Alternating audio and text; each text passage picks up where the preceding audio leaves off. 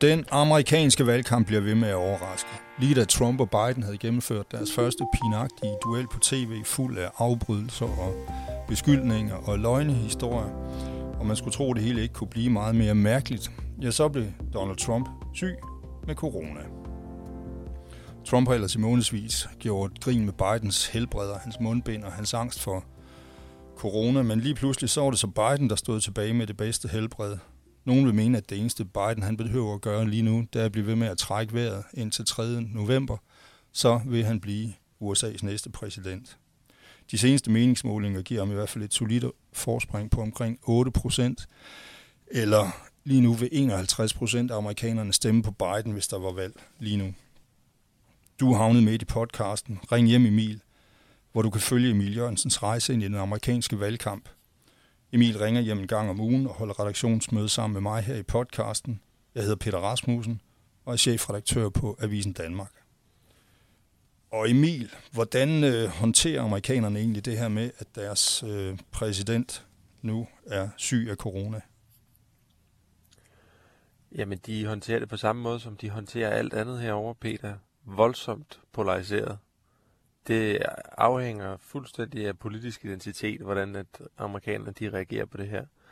Jeg møder republikanere, der har enormt meget sympati for præsidenten, som tænker på, hvordan han har det, og som synes, han er modig, og han er stærk, og at det er nogle gode tegn, at han på den måde allerede nu kører rundt i sin, i sin bil rundt om hospitalet for at vinke til alle de mange supportere, der står og hæpper på ham. Og så møder jeg demokrater, som, som nærmest er en lille smule skadefro, som jeg møder også folk, der hæpper lidt på covid-19 her, og håber, at, øh, at den, den vinder kampen over præsident Trump. De mener selvfølgelig, at det er karma, det der sker her, at, at det i den grad er, er noget, han, han har fortjent. Men, men Emil, det, er der slet ikke noget sådan noget backfire i det? Altså, han har jo haft en helt ualmindelig højrøvet attitude i forhold til corona. Er der ikke nogen, der tænker, at altså også blandt øh, republikanerne, at måske har han ikke håndteret den her krise særlig godt? Jeg har ikke mødt dem i hvert fald. Altså, jeg har ovenikøbet prøvet at tage kontakt til folk, jeg har snakket med tidligere, for at høre dem, om der er noget, der har ændret sig, og det, det er der ikke. Altså, de folk mener, at, at præsidenten har jo, har jo sat sig selv i skudlinjen, og det ser de kun som en positiv ting. Altså dem, der synes, at Trump han er skyldig i at reagere for sent og for tvetydigt i forhold til covid-19, dem, der mener, at han hele, igennem, hele vejen igennem har nedtonet farligheden af pandemien her, det er, jo, det er jo folk, der ikke vil have stemt på ham alligevel. Jo, men jeg har set nogle tal, der, der siger, at 57 procent af amerikanerne, altså både af demokraterne og republikanerne, siger, at, at han har ikke håndteret coronakrisen, som han skulle det, det, det her, det rækker jo ind i øh, republikaner vælgergruppen også. Ja, men, men spørgsmålet er, hvor, hvordan det kommer til at påvirke tallene i sidste ende. Altså, hvis vi kigger på tallene for hans opbakning gennem hele coronaperioden, så har de jo været fuldstændig nærmest stagneret siden marts.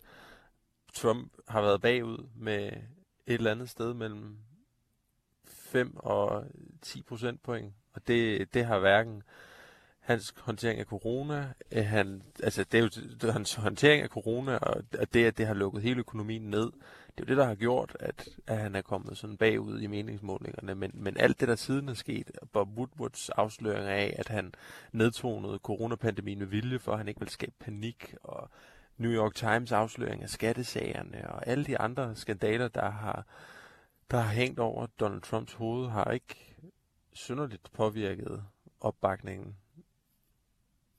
men nu står han jo i en situation, hvor det hvide hus nærmest er sådan et slags epicenter for corona. Altså der, der er jo rigtig mange af hans rådgiver, 4-5 stykker, der har corona, og hans kone, han har det også selv nu. Men det flytter ikke øh, opbakningen, tænker du? Det tror jeg er lidt for tidligt at sige i hvert fald, men altså det, øh, det skal heller ikke lyde som om, at jeg, at jeg prøver at nedtone betydningen af det her, fordi at hvis man følger med i de amerikanske medier herovre, så er der ikke, der er ikke andet end Donald Trump og hans corona i, i alle nyhedsfladerne, og alt, hvad der hedder mainstream-medier og demokrater og hvad republikanerne vil, vil betegne som de venstreorienterede, de går jo fuldstændig i selvsving. Altså formanden for repræsentanternes hus, Nancy Pelosi, hun har kaldt Trumps opførsel for en fræk invitation til selv at blive smittet, og i det populære tv-show Saturday Night Live, der har, de, der har de gjort grin med, at præsidenten er syg, hvilket republikanske kommentatorer på Fox News er faret fuldstændig flint over. Altså, altså hvordan? Hvad, hvad siger de? De mener jo, at den måde, som demokrater, venstreorienterede mainstream-medier, de opfører sig på, er fuldstændig utilstedelig, og at det slet ikke er tidspunktet lige nu, at man skal hverken gøre grin med præsidenten, eller opføre sig skadefro på nogen som helst måde, fordi at manden er syg, fordi at nu mener de, hvis der var noget, der skulle kunne bringe nationen sammen, så er det der at stå bag præsidenten, om man er, om man er for Trump eller mod Trump så må det menneskelige hensyn ligesom komme først. Og, og der ser man bare igen, ligesom med alt andet, to vidt forskellige verdener, alt afhængig af, om du tænder for Fox News eller CNN. Jeg sad og sappede lidt mellem det i går aftes, og på CNN, der går de enormt meget op i, om Trump han handler uansvarligt, når han kører rundt i bil og vinker til folk, om hvor mange dage Trump han har været syg, om han har lovet omkring det, og de, de så ligesom tvivl ved os, lægernes rapporter, om lægerne de prøver at male et lidt mere positivt billede af, hvordan han egentlig har det, for at han fremstår som en stærk leder. Hvorimod Fox News, de, altså, de, de kører den her lidt mere heroiske linje med, at det er flot, at præsidenten han alligevel har styrken til, at han skal ud og hilse på sine folk, at han selv når han har corona, er mere livlig end øh, Joe Biden er, når han fører valgkamp. Altså, jeg synes ikke, de der meldinger, der kommer fra lægerne, er sådan tyder på en meget stærk præsident. Øh, det, jeg har læst om, det er en af lægerne, Brian Garibaldi, han siger, det er, at vores plan for i dag er at holde præsidenten op at spise og, øh, og ude af sengen. Det, det lyder som en ret syg mand, øh, vi har med at gøre. Ja, og det, det, det spekulerer alle medierne jo også i, at det er, men samtidig så modtager vi nogle sådan lidt propagandaagtige billeder fra det hvide hus af præsidenten, der sidder oprejst og arbejder i forskellige positioner i, i, den, øh, i den fløj, der hører til militærhospitalet, hvor han, øh, hvor han kan sidde og arbejde i Walter Reed. Og selvom han ser lidt bleg ud, så, så er han stadigvæk i gang. Hans kritikere, og nu er vi så tilbage ved det her med polarisering, de har selvfølgelig påpeget, at på de her billeder, der, der underskriver han i virkeligheden bare hvide dokumenter. Man kommer, man kommer også til at tænke på. lidt på de der øh, russere, de russiske militærledere ved militærparaderne, der blev stablet op, så de ligesom så levende ud bare lige den dag. Ikke? Altså, han ser ikke rigtig rask ud, Trump. Er vi ikke enige om det? Jo, men jeg synes også, at, at Trump han har, han har virkelig meget mod sig her. Altså, det, det, hænger, det hænger selvfølgelig sammen med, at han selv har været en, en superspreder. Og jeg mener ikke kun superspreder og pandemi til sine store valg, vælgermøder, hvor at det typisk er mange, mange tusind amerikanere, der er mødt op, hvor han har skidt højt og heldigt på de her restriktioner, han måske i virkeligheden burde være rollemodel for. Men jeg mener også, at han har været superspreder af misinformation. Altså, det er jo det er jo i, i mange af hans kritikers øjne i hvert fald Trumps skyld. Det er Trump, der bærer ansvaret for, at så mange amerikanere ikke stoler på videnskaben, og så mange amerikanere ikke stoler på de retningslinjer, der kommer omkring covid-19. Altså, og, og, og derfor så er der også mange amerikanere, der nu ikke stoler på præsidentens udmeldinger og hans lægers udmeldinger omkring, hvordan han egentlig har det. Og der tror jeg, hvis vi vendte den om, og lad os sige, det havde været Barack Obama, eller det havde været Joe Biden for eksempel, øh, så havde du i hvert fald ikke set de samme medier køre en helt lige så kritisk linje på, om hans læger nu sagde, var rigtigt eller forkert. Altså, der er en måned tilbage af valgkampen, og selvom han nu skulle blive rask i løbet af de næste par dage, så har han vel tabt nogle ret vigtige skridt. Øhm, hvad, hvad kommer der til at ske nu? Altså, hvad, hvordan, hvordan påvirker det her valgkamp, tror du? Det er jo meget spekulativt, Peter. Jeg tror, at øh, jeg tror, at han lige om lidt, om ikke så lang tid, så er han tilbage på kampagnesporet igen, og så vil han bruge det her som en historie om ham selv som en endnu stærkere mand, der selvfølgelig ikke kunne lade sig slå ud af coronapandemien, og som nu, til trods for, at han har været syg, stadigvæk er mere livlig end, end Joe Biden. Altså, vi har jo to eksempler fra andre statsledere at sammenligne med. Den ene er fra Storbritannien, og den anden er fra Brasilien. Mm. I Brasilien, der negligerede øh, Bolsonaro jo også covid-19, og han blev så smittet, havde en forholdsvis mild omgang, og så var han på højkant et par uger senere, og den brasilianske præsidents fortælling, det blev jo, at han var et supermenneske, som corona ikke kunne fælde. Hvorimod Boris Johnson i Storbritannien, han var alvorligt syg og indlagt på hospitalet, og da han kom ud igen, der tog han pandemien lidt mere seriøst. Det vil være ret ulige Donald Trump at gå ud og indrømme, at han har taget fejl. Og måske heller ikke den smarteste taktik i slutspurten af en valgkamp her, hvor han forsøger at indhente ret mange point på Joe Biden. Så mit bud det er, at Donald Trump han går Bolsonaro-vejen. Udadtil, der bliver der tegnet et billede af præsidenten som en, der er lidt af et supermenneske, og som nu endnu bedre kan håndtere coronapandemien, fordi han simpelthen har prøvet det på egen krop. Men det er jo klart, altså kontra, kontrafortællingen her er jo selvfølgelig, Donald Trump har reageret for sent. og Donald Trump har reageret for dårligt. Donald Trump er indirekte skyld i, at mere end 200.000 amerikanere er døde af corona nu, siger hans kritikere. Og han kan ikke engang, han kan ikke engang passe på sig selv. Så hvordan skulle han kunne passe på jer som borgere? Altså, det, det, er svært, det er svært at se, hvordan det sådan virkelig skal spændes til, til god omtale for Donald Trump, det her. Men det har vi godt nok også sagt om mange sager tidligere. Ja, måske skal vi bare lade det være der. Det er jo heller ikke noget, som vi for alvor skal have fat i, i den dækning, vi har, vi har planlagt. Øhm, skal vi lige tage sidste søndag, hvor, øh, hvor du skrev om Hispanics, øhm, som jo er en kæmpe vælgerskare på 60 millioner, som hvis de ville, ja sådan set hvis de bare stemte, så ville de kunne skubbe det hele. Øhm, og vi valgte øh, den løsning, at du gik ind i en familie, for du, jeg synes, du fandt en super god familie, hvor man får det der indtryk af, at den gamle generation, øh, som har knoklet sig selv igennem og startet sit eget firma, og på en eller anden sær måde jo støtter Trump, har man indtryk af, selvom han ikke stemmer. Og så er hans datter, som øh, mener, at farmand han er helt galt afmarcheret. Øhm, kan du ikke lige prøve bare lige så at forklare det en gang til, hvorfor er det, at øh, den gamle Escobar, han, øh, han støtter Trump? Altså, det, det er jo lidt ligesom, hvis et familie overhovedet i Voldsmose ville stemme på Pia Kærsgaard, ikke? Det, det virker ulogisk. Hvor, hvorfor er det, det hænger sådan sammen? Jamen for senor Enrique Escobar, der hang det sådan sammen, at han han var en, en mand, der har arbejdet sig op fra bunden i det amerikanske samfund. Han føler, at han har grebet de muligheder, han har fået, og han føler, at systemet fungerer. Altså han føler, at enhver, der kan udrette noget, eller enhver, der vil udrette noget, han kan udrette noget i, i USA. Han er konservativ, han går ind for nogle lidt konservative værdier omkring våben og kirke, og derfor så appellerer republikanerne bare mere til ham. Og når, når jeg så spørger ham lidt kritisk ind til, hvordan har du det med, at Donald Trump han har sagt de ting, han har gjort om mexikanere, at han har kørt den linje i øh, immigrationspolitikken, som han har gjort, så slår han bare lidt ud med armene og himler med øjnene og siger, jamen, altså jeg ved godt, at jeg ikke er nogen voldtægtsforbryder. Jeg ved godt, at jeg ikke selv er nogen tyv, så hvorfor, hvorfor fanden skulle jeg tage på vej af det?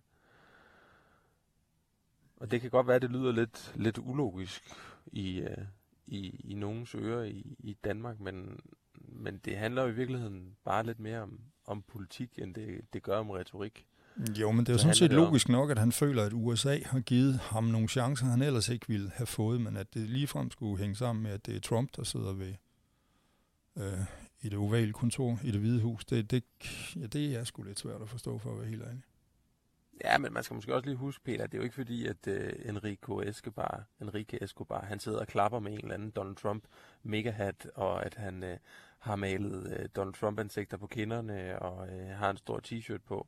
Han synes i virkeligheden, at Donald Trump er en irriterende personlighed. Han, han er jo ikke blind for, som han sagde til mig, at Donald Trump er en, en møgforkælet øh, rimandssøn, der har fået alt, hvad han har peget på. Han synes bare stadigvæk, at alternativet til Donald Trump, Joe Biden, demokraterne, er så dårligt, at, at han bakker op om præsidenten. Men altså allerede en generation senere, hans egen datter, har svært ved at købe den der logik. Hvordan ser verden ud fra hendes udkigstønde? Jamen, Merinda, hun, øh, hun er ret venstreorienteret efter amerikanske standarder. Hun vil gerne gøre USA grønnere, mere mangfoldigt og mere lige. Og, altså kontrasten mellem hende og hendes far kunne næsten ikke være større, hvor, hvor han er bevæbnet til tænderne, og jeg lige vil sige, han har i hvert fald en del forskellige skydevåben i sit hus. Så er hun for en, en, en mere stram våbenlovgivning, fordi hun har prøvet at være på en skole i El Paso, der er blevet evakueret på grund af attentat, altså fra en eller anden elev, der er kommet ind og vil skyde folk, hvor de har lige pludselig fået at vide, nu skal de, nu skal de alle sammen gemme sig under bordene nærmest. Hvor at hans, Enrico Escobar, han synes, at Black Lives Matter demonstrationerne, Antifa og nogle af de andre bølger af utilfredshed, vi ser i USA lige nu, det er ren rioting, det er ren kaos, det er ren anarki. Der er hans datter jo faktisk så altså, sympatiserende omkring det, at hun, hun deltager i nogle af anti-Trump-demonstrationerne. Spørgsmålet er så, har den unge generation ikke bare altid været lidt mere oprørsk, Peter? Det kan jo godt være, men når man kigger på sådan lidt mere statistisk, hvor mange af, af de unge, der for eksempel bakkede op omkring Bernie Sanders, den endnu mere venstreorienterede demokratiske kandidat, der blev mm. slået af Joe Biden, ja. så, øh, så virker det som om, at øh, der er, en, der er en, en ny strøm her. Ja, Bernie Sanders, som, han kunne næsten være dansker jo. Han appellerer måske lidt mere til den måde, som, som vi tænker politik på. Ja, du fik ham bare til at lyde, som om han var sådan en langt ude social, øh, jeg skulle lige være sige socialdemokrat, men det er jo egentlig det, han er. Det er han jo herover. Ja. Herover er han jo en, en, en enorm progressiv karakter, både på venstrefløjen og på blandt, blandt republikanerne.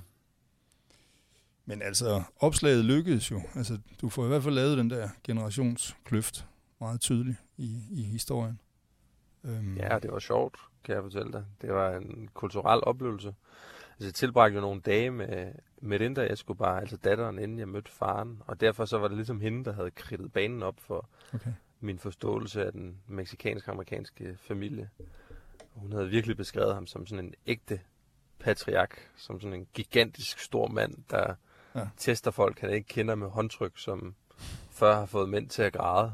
Og øh, den måde, hun beskrev ham på, det, det holdt stik, fordi da jeg kørte gennem de to porte ind til Senor Escobars hus, der blev jeg mødt i hoveddøren af en kæmpe gigantisk mand. To meter høj, bred som en skydedør. Tog han så imod mig iført en cowboyhat og en pistol, der hang synligt i buksekanten. Og så klemte han bare min hånd så jeg var lige ved at pive, men øh, mens han gav mig sådan en meget, meget udfordrende blik. Okay. Men øh, jeg tror, jeg, jeg bestod testen, fordi at, øh, jeg blev i hvert fald lukket ind og fandt ud af, at han så også holdningsmæssigt var meget, som Melinda havde beskrevet ham. Men de, de, altså, der er rimelig meget knald på reportagen, men de virker som om, de hygger sig alligevel. Altså, de, de råber hinanden og ender med at blive enige om, at begge præsidentkandidater er en lille smule ude at sejle i den der debat, som de åbenbart sidder og ser på, mens du er der, ikke? Jo, det er et lidt, et lidt varmblodet temperament, men, men de, det er tydeligt, at det er også en familie, der er sammentømret og elsker hinanden, og de hygger sig også. Ingen, ingen tvivl om det. Og øh, senior Escobar respekterer jo også hans datter og hans i øvrigt to andre børn, der er yngre end Medinda, der også rent holdningsmæssigt ligner mere hende er på en, en helt anden side, end han selv er. Okay. Emil, vi skal jo videre. Vi, der kommer en søndag stormende imod os. Øhm, hvad har du tænkt dig at stille op med den? Jeg har tænkt mig, at øh, Avisen Danmarks læsere, de skal høre om Tim Foley. Ja. Den opmærksomme lytter eller redaktør her, han kan måske huske navnet. Det er lederen for den grænsemilits, der opererer langs den meksikanske grænse i Arizona, hvor at jeg er nu. Arizona Border Recon hedder den. En, en civil grænsepatrulje, som består af 18 mænd, der er stort set alle sammen er krigsveteraner. Jamen, altså, den de det, opmærksomme som- redaktør kan jo kun huske det, fordi du nævnede det sidste gang, vi, vi snakkede sammen. Men altså, hvad han er for en, det, det ved jeg faktisk ikke. Nej, men han er sådan en, der, der er leder af en gruppe, der gør det, som de mener er USA's rigtige grænsemyndigheder, de forsømmer. Det er nemlig at bremse illegale meksikanere og bekæmpe meksikanske narkokarteller. Hvordan ser Tim han ud, Foley, han Tim lidt- Foley? Jamen, han er sådan en 59 år gammel, tidligere soldat, motorcykelmekaniker og konstruktionsarbejder. Hvis du kan forestille dig sådan lidt en redneck-agtig udgave af australske Crocodile Dundee, så har du et meget godt billede af manden. Okay. Da jeg kørte ind på hans grund lørdag morgen klokken lidt over 8, der, der mødte han mig med en smøg i kæften og en Red Bull i hånden og sin Pitbull Rocco ved sin side. Tim og Rocco, de bor i sådan et lille mobile home i, i grænselandet med udsigt ud over de bjerge, som han regelmæssigt patruljerer. Det første Tim, han gjorde, det var at hive mig ind i sit kontroltårn, hvilket vil sige hans lille kontor med en stationær computer. Og mens han så røg en 4-5 smøg, så viste han mig en hel masse videomateriale af lange rækker af meksikanere i camouflagetøj, der marcherer med narko og våben gennem prælandet og ind i USA. Mm. Tim, han har sat sådan nogle, han har sat sådan nogle skjulte videokameraer op ude i, ude i vildmarken, der reagerer på bevægelse. Så på den måde lokaliserer han stierne, som kartellerne de bruger, eller som han siger, kartellerne bruger. Og så en gang hver anden måned, der tager Tim og de andre i Arizona Border Recon, de tager sig ud i vildmarken og kamperer i en uges tid, med det formål at omringe de her narko- og våbensmuglere. Så omringer de dem, så beder de dem om at lægge sig ned, og så venter de på, at myndighederne kommer.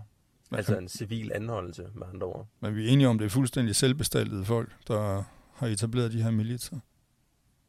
Jo, jo, fuldstændig. Og forskellige medier og, og organisationer, de har jo også anklaget Tim Foley og resten af hans gruppe for en hel masse ting. Altså, blandt andet, at de er gået ind i Mexico og har hævet folk ind i USA for at anholde dem, eller at de har tilbageholdt immigranter i dagevis, og at Arizona Border Recon generelt bare er en, en tækkende, tækkende bombe.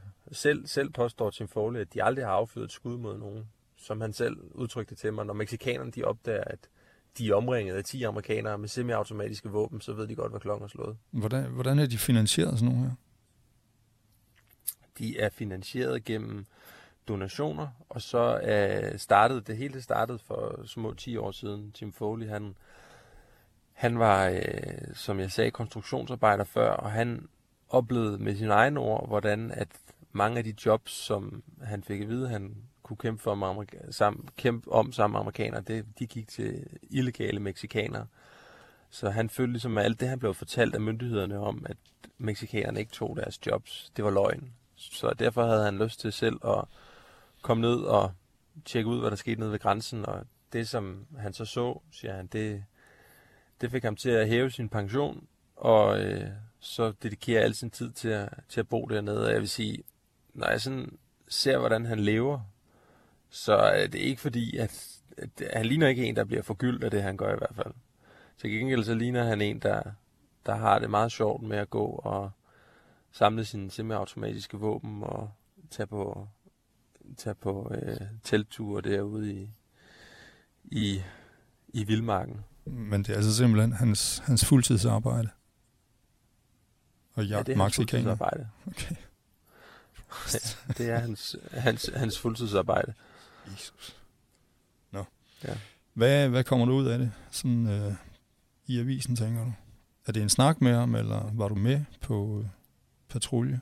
Og jeg var med på patrulje. Vi var 8 timer afsted øh, ude i øh, ude i ingenting, hvor at øh, vi gik og snusede efter fodspor og tjekkede til nogle af kameraerne, og vi havde øh, hans en anden gut fra militsen, Lorenzo, med, som Mm, jeg tror, jeg er ikke helt sikker på, hvad fanden han egentlig var med for, udover at gå og svinge med sit store cowboygevær.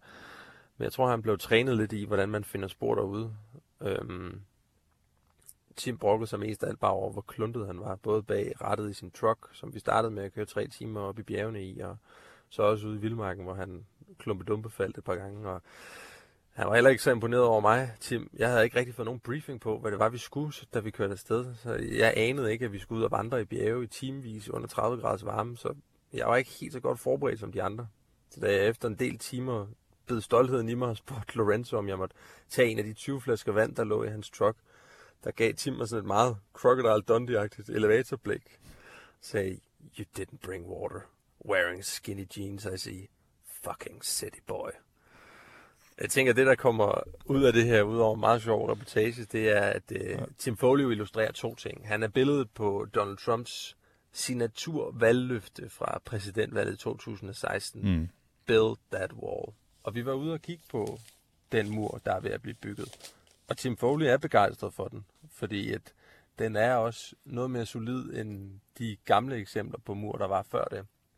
Så vi kørte langs muren i ret lang tid og kiggede på det. Øhm, og så er han også et eksempel på, hvad det er for nogle kræfter, der gemmer sig rundt omkring i USA, hvis landet glider over i en borgerkrigslignende situation. Og jeg har tænkt lidt over, Peter, at jeg ikke gider at slå på trummen for det her med, at uh, der kan komme borgerkrig, og uh, folk er klar på, at det her det kan gå helt galt, fordi at det bliver hurtigt sådan lidt sensationelt, men det, det er virkelig ikke, fordi jeg prøver at piske en stemning op. Det er vidderligt bare, fordi jeg møder det her ved alle folk, som jeg snakker med nærmest. Og det kan godt være, det er fordi, at det er nogle lidt for ekstreme tosser, vi er ude ved. Men sådan en som Tim Foley der, han er klar. Jamen, altså, han hvem, er med klar. Men hvem er det, de vil slås med? Altså, hvad, hvad, hvor, hvor er fronten i borgerkrigen? Jamen, det, den er ret tydeligt tegnet op for sådan en som Tim Foley. Det, på, på den anden side har du Black Lives Matter, du har Antifa, og du har alle de andre, der deltager i det, som, som han mener er ren kaos og ren plyndring. Altså, han, han, han ser, at de sætter byer i brand over det hele, og han ser, at hvis det her bliver værre, så bliver, så bliver, så bliver almindelige borgere, som han betragter sig selv som, nødt til at, at sige fra. Altså, han kalder det for boogaloo. Det, det er et ord, som, som du godt kan prøve at slå op, Peter. Boogaloo Boys.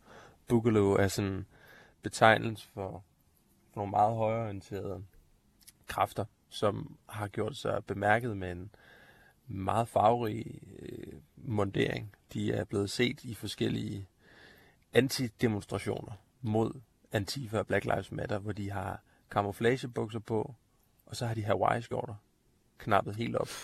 Og det er sådan et tegn på, at det her, det er, øh, så ved folk ligesom, hvem de er. Og Tim Foley, han, han har selv, han siger, at han er ikke en del af Boogaloo Boys, og han, han har aldrig gjort noget, påstår han. Han er bare klar. Altså, han, han viste mig sit nyeste våben, som var et eller andet semi-automatisk, som det står i mine noter et sted, præcis hvad det var for et våben. Det lignede i hvert fald, det lignede ikke et, som du brugte til at skyde efter blikdåser ude bagved. Og det var til, når, at, øh, når borgerkrigen kom, hvis borgerkrigen kom.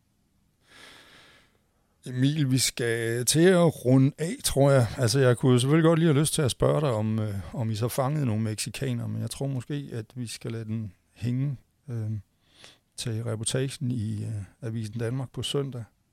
Så jeg tror, jeg snører sækken her øh, med at sige, at det her det var så dagens udgave af podcasten Ring hjem Emil, hvor man kan følge journalist Emil Jørgensens rejse ind i den amerikanske valgkamp. Øh, rejsen er blevet til et samarbejde mellem Fyns Stifttidende, den fynske bladfond og Avisen Danmark. Øh, og vi er klar igen på næste onsdag, hvis du altså ringer hjem igen, Emil. Det skal jeg nok gøre, Peter. Det bliver jo tidligere og tidligere herover. Jeg har kørt ind i Pacific Time Zone nu, så øh, mens vi sidder og snakker her, der bevæger klokken så fra lidt over 5 til, til halv 6. Men... Det er godt, Emil. Så kan du få noget ud af dagen, ikke? Jo, man står model til lidt af hvert, så redaktøren han kan komme hjem til fyreaftenstid. Ja, der bliver klippet der, tror jeg.